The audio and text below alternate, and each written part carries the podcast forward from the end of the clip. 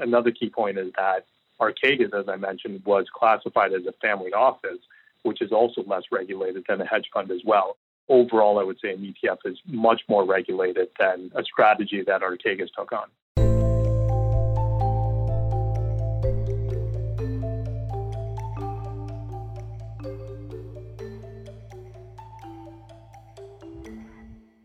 Welcome to Views from the Desk, a special edition of the BMO ETFs podcast.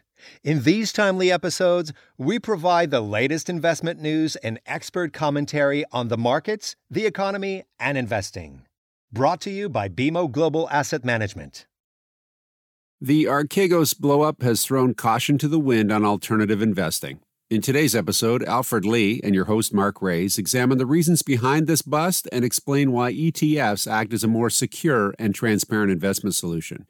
In the same vein, they discuss the rise of the Special Purpose Acquisition Company, or SPAC, ETFs, and why it's still early days to consider them for client portfolios.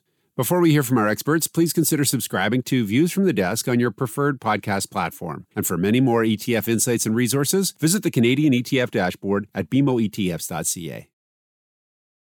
Hello, and welcome to our BMO Global Asset Management weekly ETF call, where we're joined by our team of experts.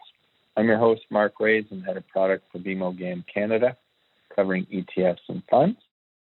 We're joined today by just 1 p.m., Alfred Lee, who's primarily responsible for fixed income and preferred share ETFs. Well, of course, he does have a lot of insight on the equity markets as well. And let's get started. We should start with the big market news this week, which, of course, was the Archegos blow-up.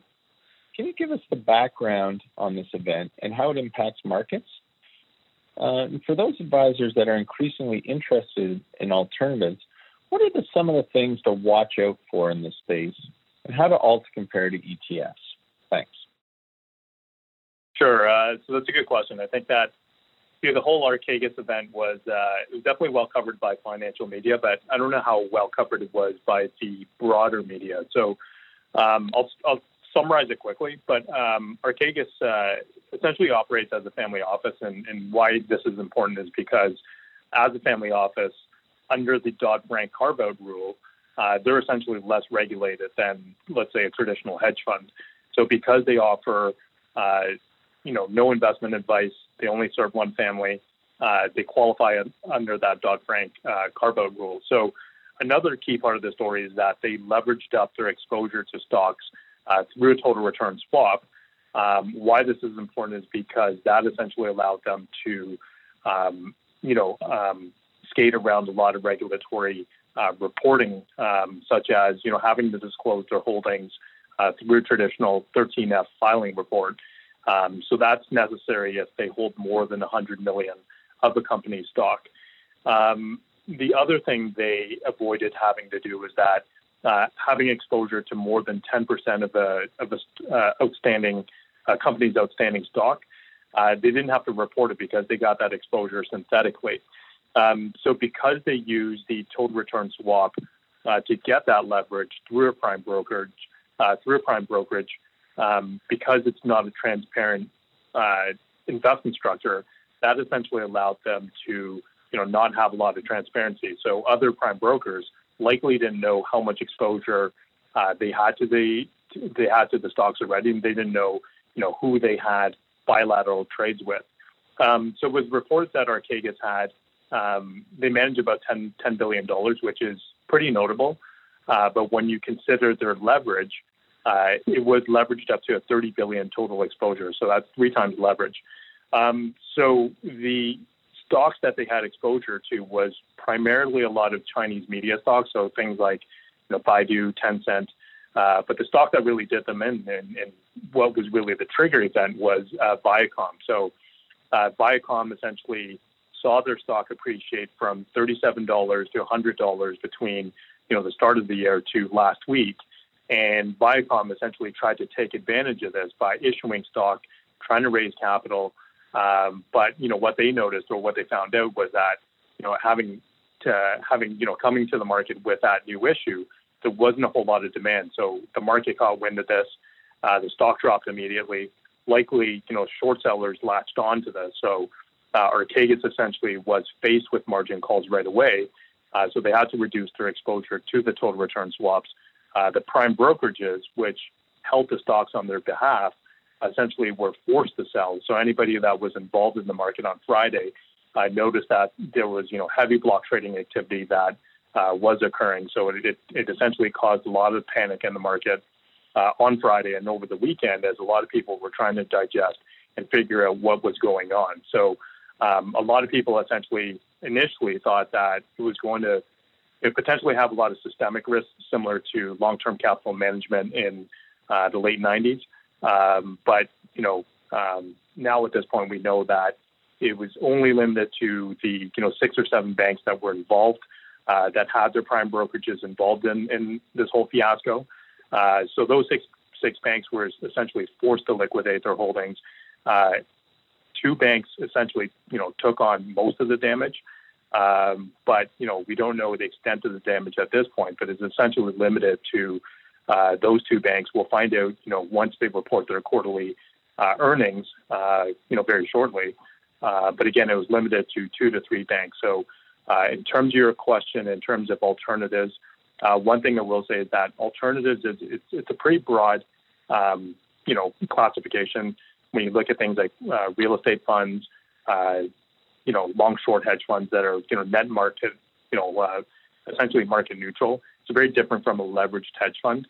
And another key point is that Archegos, as I mentioned, was classified as a family office, which is also less regulated than a hedge fund as well. Comparing it to an ETF is regulated by 81-102, so it's heavily regulated, similar to a mutual fund. Another benefit of an ETF is that it's transparent. There's only a limitation in terms of leverage. There's a need for liquidity for the ETF to operate efficiently as well. So it'd be very tough for even an active ETF to implement this kind of strategy. So overall, I would say an ETF is much more regulated than a strategy that Archegos took on. Great. Thanks for that recap, Alfred. And I think with all the interest out there in alts and alternative ETFs, it is really key to really focus in on that transparency.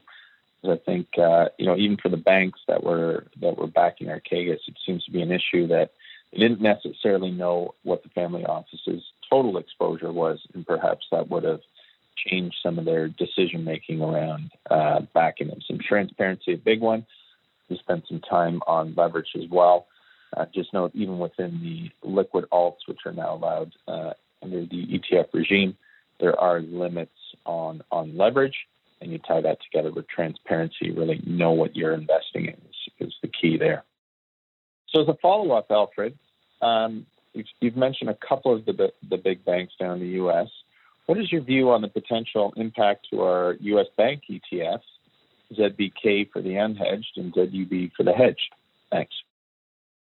So the impact is going to be very limited, if at all.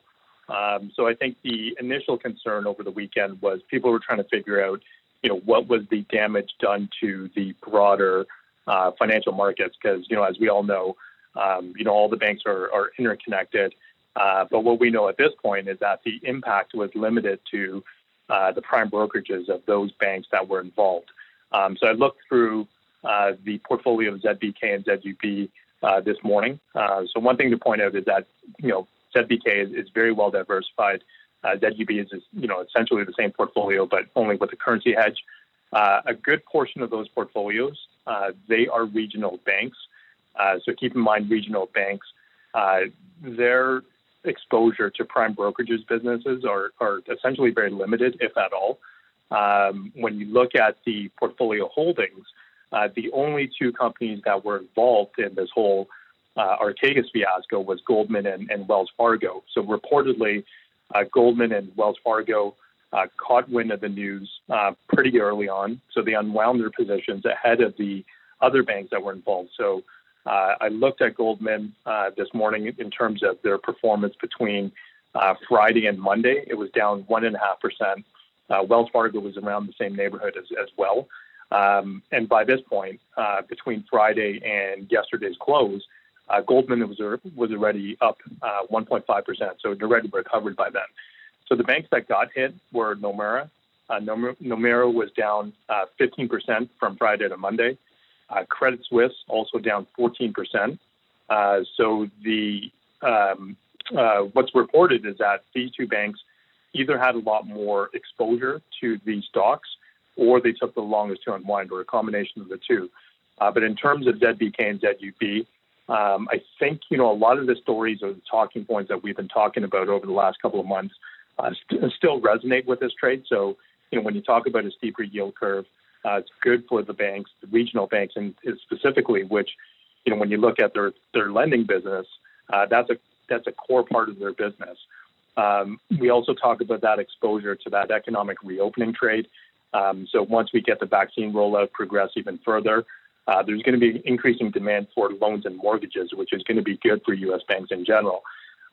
Another point we often talk about is, that rotation into that value trade that we've been seeing, taking place in the last couple of months. Banks as a whole trade at a lower valuation than broader market right now.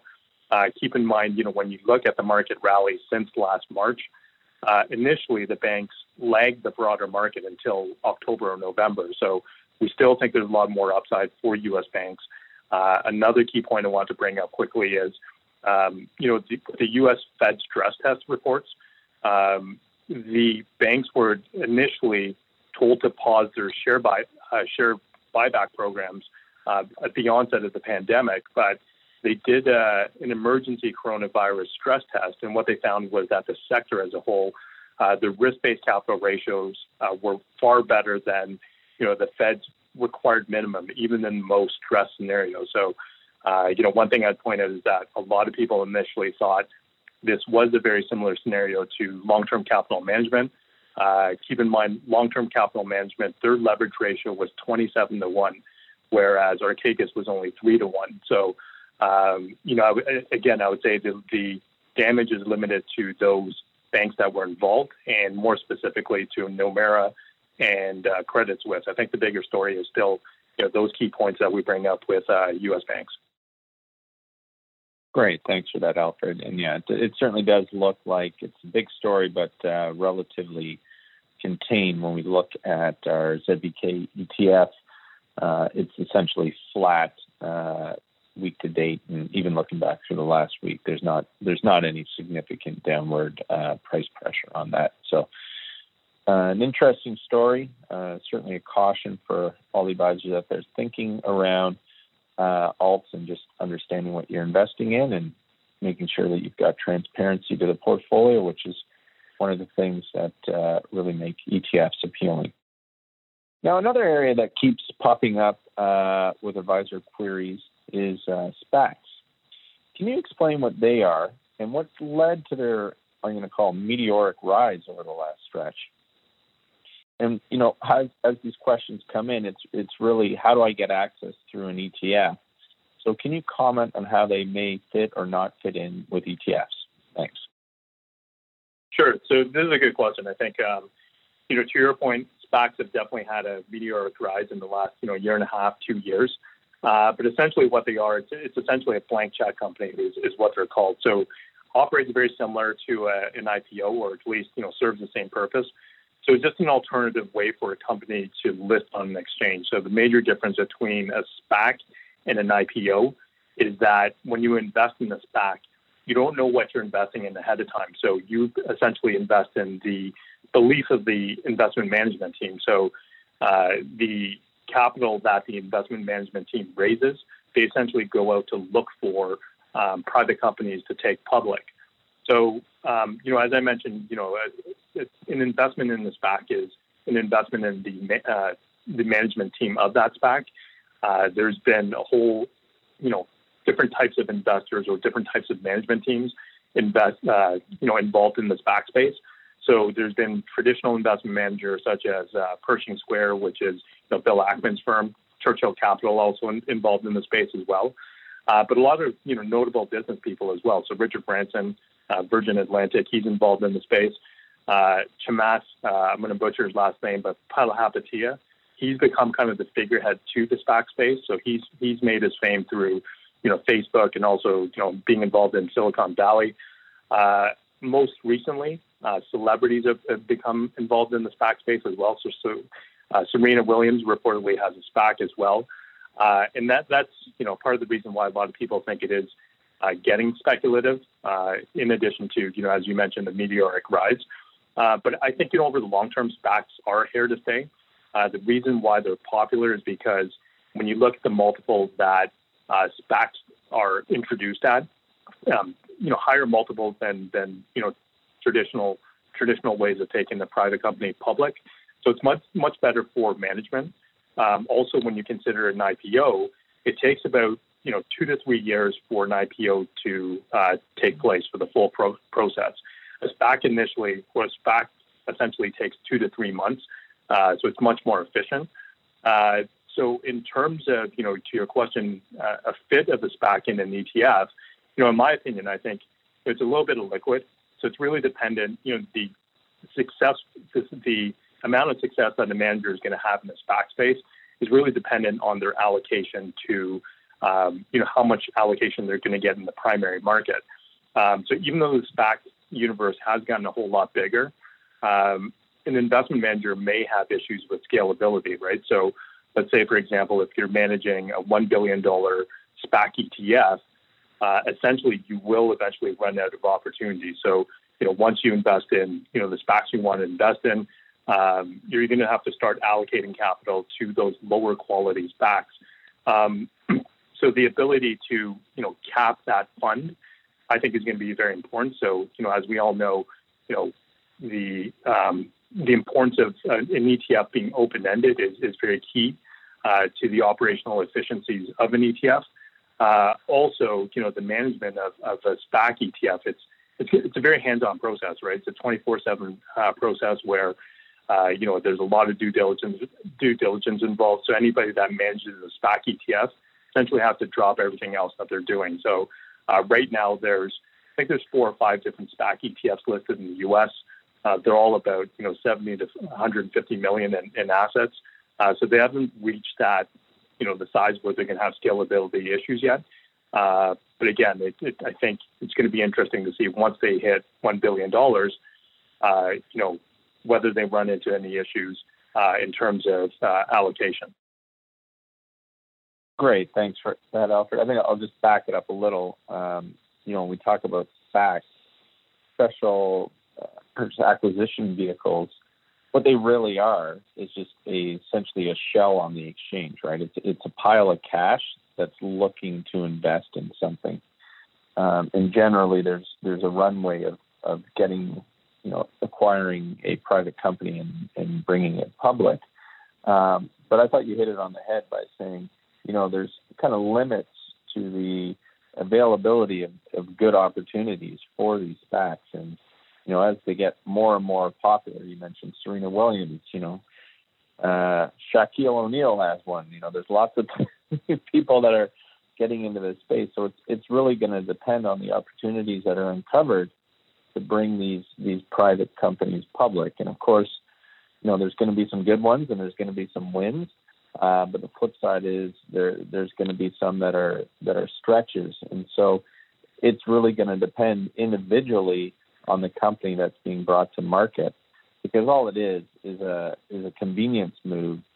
It's much easier to get approval to have a shell company, because of course all you've got is cash, as opposed to bringing a private company public, because then there's going to be oversight analysis of the entire operations of the firm, and that's really the convenience that the special purpose acquisition vehicle or SPAC offers. So it's an interesting space right now. Certainly a boom within a boom if you think about markets. So I think a little bit of caution is warranted at this point. And when you think about how some of these things might fit into ETFs, as they acquire these private companies or work with these private companies to go public, some of them will start to fit in. I think you are starting to see some special purpose ETFs pop up, both north and south of the border, to sort of take advantage of this trend. But just realize that not all SPACs are equal. because, of course, they're all investing in different private equity companies and trying to bring them public. You are listening to Views from the Desk, a weekly edition of the BMO ETFs podcast. If you're enjoying today's discussion, we encourage you to check out our deep dive episodes where we take you under the hood of BMO GAM's product suite. Check out episode 64 in this same podcast series where we take a deeper look at the big six Canadian banks and whether they'll continue to earn strong earnings through 2021 and keep credit losses at a low, giving investors more reasons to buy into the sector for tax-efficient yields. Let's switch gears, Alfred. Let's talk about preferred shares as well. We've been focused when we talked about fixed income about talking about the rise in the 10-year. Of course, the 5-year BOC rate has been popping as well. What has that meant for preferred shares? And of course, specifically our own ZPR ETF. Can you comment on the use that advisors have for preferred shares and ZPR in their portfolios? Yeah, so, with preferred shares, it's definitely been a story about, rising rates. So the 5-year, we as you mentioned, we've talked a lot about the 10-year, but the 5-year has been moving up quite a bit as well. So a lot of renewed interest in preferred shares over the last couple of months, a lot of tailwinds in the space or in the asset class as a whole as well. So interest rates, I think, is just, part of the story. So between January and February, I would say interest rates were a key part of the move. So when we look at the move in the 5-year, Government of Canada in the months of January and February, the 5-year was up 51 basis points. So it doesn't sound like a lot, but when you consider, where yields are right now, that's a pretty significant move. So in March, the 5-year was up 8 basis points or so. So still, very much a big part of the driver in terms of the appreciation in preferred share prices. But I think a big part of the story in March was also, as yields were rising, a lot of investors were looking for ways to protect against, duration risk. So a lot of people were rotating, their core fixed income assets into areas like preferred shares that offered, some protection against rising interest rates. But in March, it was also about, a supply and demand story as well. So year to date, there's been about 90 million in inflows to preferred share ETFs, and that's only preferred share ETFs. So that doesn't include things like mutual funds, investors investing directly into preferred shares. So as a whole, what we've been seeing is that a lot of preferred shares have been, being redeemed both in the reset space and the perpetual space as well. So what we've been seeing is, an increase in demand, but a slow drawdown in terms of supply as well, which, tends to be good for asset prices. In addition to that, I think a key part of the story has been, the additional Tier 1 capital bonds. So the AT1 bonds essentially, in my opinion, removes a lot of the downside risk of decreasing interest rates. So if interest rates were to fall at this point, at least for the banks and insurance companies, keep in mind a lot of these banks and insurance company preferred shares were issued at, with a reset spread of 400 basis points to 600 basis points. So these issues are going to be redeemed for sure. It's much cheaper to refinance these issues using, AT1 bonds. And keep in mind, when a preferred share gets redeemed, it gets called back at par value of $25.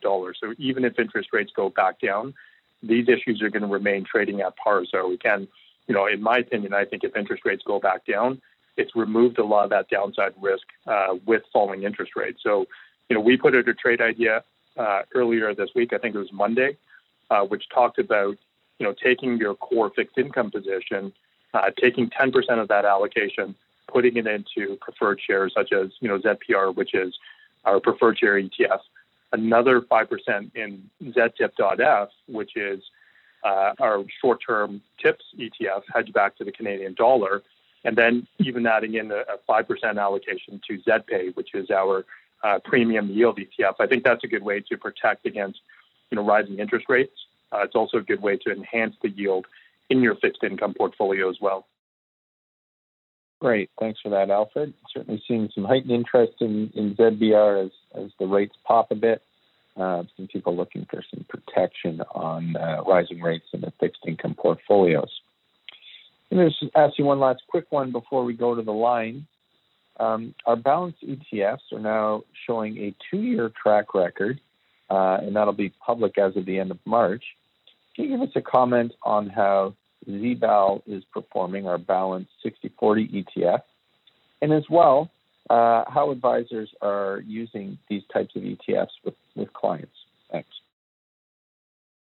So ZBAL has definitely been performing very well. So since inception on February 15, 2019, total return over that period has been about 22%. So on an annualized basis, that's about 9.8%. So as we all know, over the last 2 years, the market's gone through some ups and downs, most notably, March of last year when during the onset of the whole coronavirus pandemic. When you compare that to the TSX over the same time period was up 26.4% on a total return basis. On an annualized basis, that's 11.7%.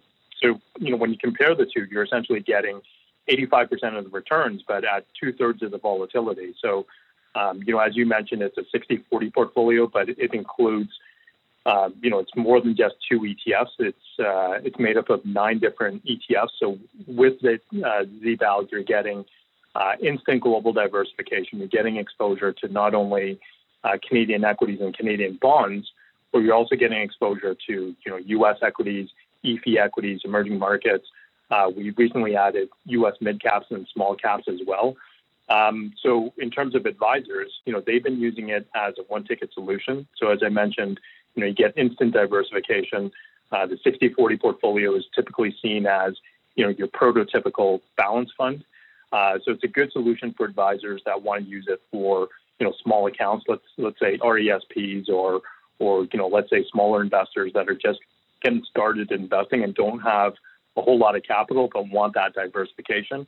But the other way we see advisors using it is also in the core and explore strategy. So using ZBAL as a base portfolio, which is pretty well diversified already, but then adding in different exposures. So adding in satellite positions like our innovation ETF ZINN.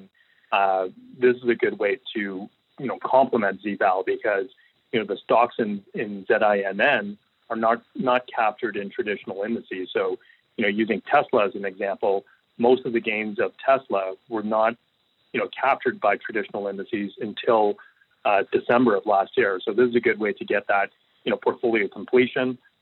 On the fixed income side, you could also add things like high yield.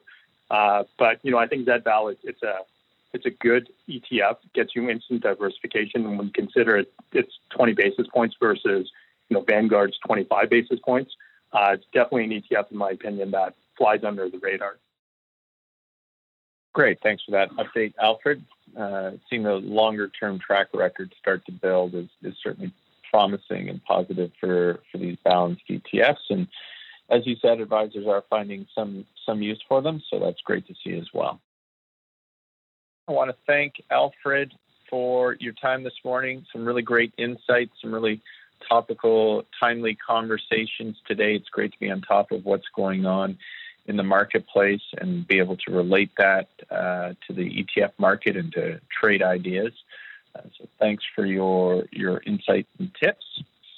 And as well, thanks to everyone for listening in and joining the call today. We appreciate your time and have a great day. Thanks. Thank you to Alfred Lee and Mark Rays for joining us on the BMO ETFs podcast. Today, our experts recommended to enhance yields and protect against rising interest rates, substituting a portion of your fixed income allocation to the BMO Laddered Preferred Share Index ETF, ticker ZPR, along with the BMO Short-Term U.S. TIPS Index ETF, ticker ZTIP. They also discussed BMO's Balanced ETF, ticker ZBAL, as a one-ticket, well-diversified solution for RESPs or small accounts. For more information about the ETFs mentioned in this podcast, check out the episode notes, contact your regional BMO ETF specialist, or visit the Canadian ETF dashboard at bmoetfs.ca. That's bmoetfs.ca. The viewpoints expressed by the portfolio managers represent their assessment of the markets at the time of publication. Those views are subject to change without notice at any time without any kind of notice. The information contained herein is not and should not be construed as investment, tax, or legal advice to any party. Investments should be evaluated relative to the individual's investment objectives, and professional advice should be obtained with respect to any circumstance. Any statement that necessarily depends on future events may be a forward-looking statement. Forward-looking statements are not guarantees of performance. Views from the Desk has been brought to you by BMO Global Asset Management.